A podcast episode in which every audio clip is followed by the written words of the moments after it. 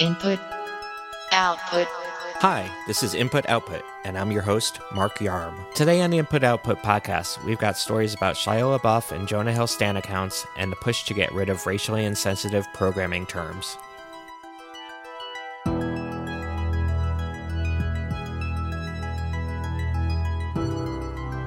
Name a stylish celebrity, and chances are there's an Instagram account dedicated to their outfits. InputMag.com senior editor Edgar Alvarez recently interviewed the unlikely influencers behind the popular Shia LaBeouf and Jonah Hill Stan accounts. Here's Edgar reading an excerpt from his piece. In a spur of the moment decision in 2017, Bobby Wiggum decided to create an Instagram account called Shia's Outfits.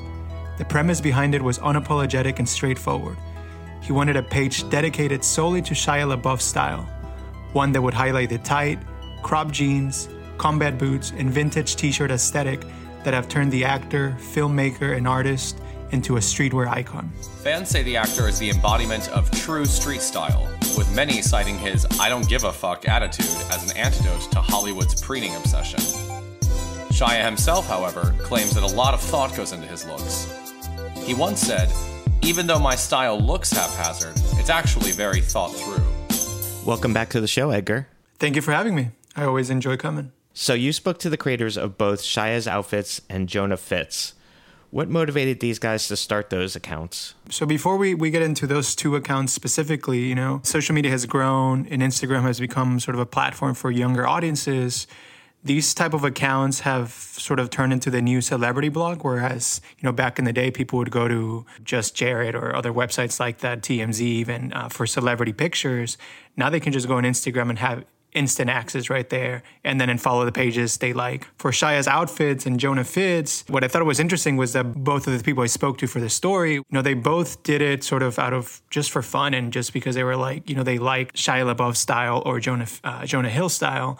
And they were like, oh, I wonder if I can go on Instagram and find some, you know, like an archive of images uh, where I can sort of look at through Jonah's outfits or Shia's outfits. And there weren't any accounts that were offering that at the time. So they decided to create their own. And now for someone like Shia's outfits, now they have a following of over 100,000 people.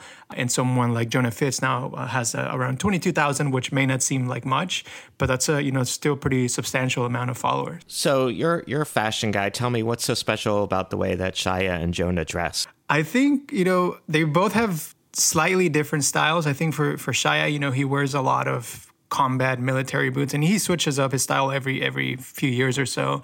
But he sort of just dresses as what they call like normcore or blue collar, uh, vintage t-shirts, vintage Patagonia jackets, vintage denim, military boots again. You know, and he's he's spoken to this before. He sort of just throws in whatever he likes, and and people just find it appealing. For Jonah Hill, uh, on the other hand, you know, he likes to wear a lot of uh, Supreme, uh, Palace, a lot of popular streetwear brands. And I feel like I spent my whole 20s trying to like be what people wanted me to be. Right. Or and I didn't know who I was. And the past couple years have been amazing in the way of like I'm just gonna be myself.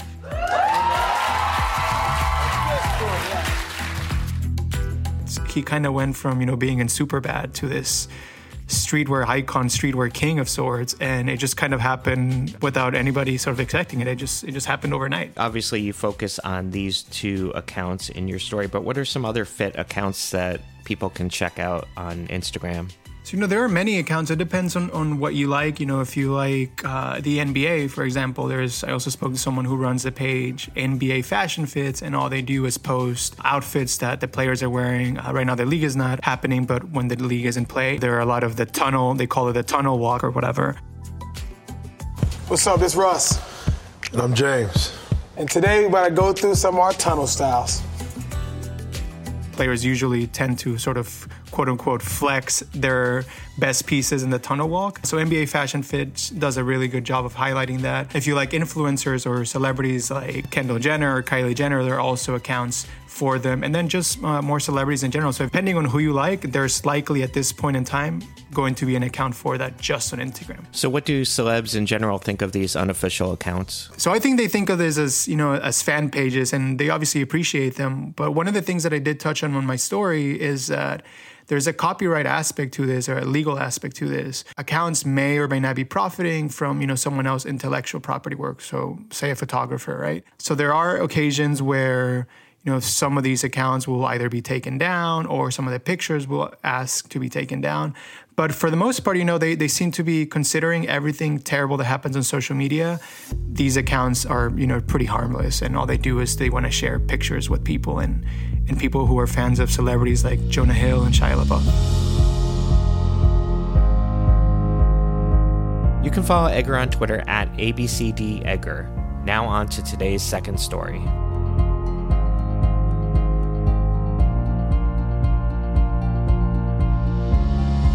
Amid the Black Lives Matter protests, GitHub CEO Nat Friedman said the tech company is looking to replace racially insensitive terms like master and slave across its website and documentation.